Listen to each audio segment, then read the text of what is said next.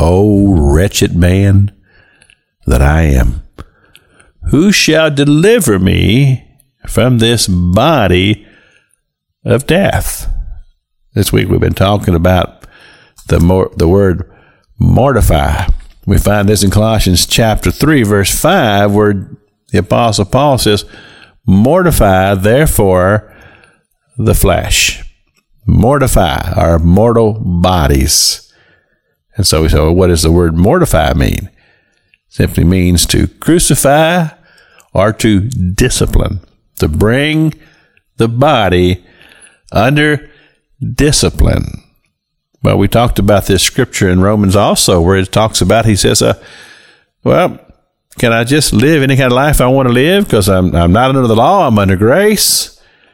And the Apostle Paul said, God forbid. In other words, it's not a license to just go sin without any consequences. We have to deal with this sin, and the only way we can deal with sin, we got to talk to God about it.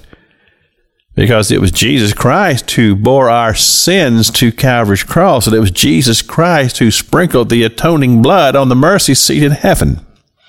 So, the answer to the question, O wretched man that I am, who shall deliver me from this body of death? Well, I have the answer for you.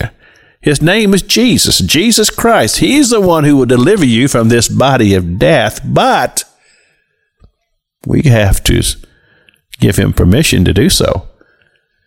You see, like if you go and you buy an automobile, and the dealer he signs all the papers and gets you to sign the papers, and then he gives you the key of the car and take it, you're good to go.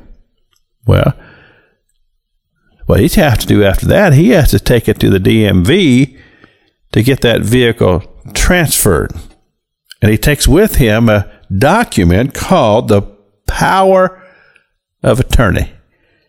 And what this document does, it gives you the ability to sign for that person.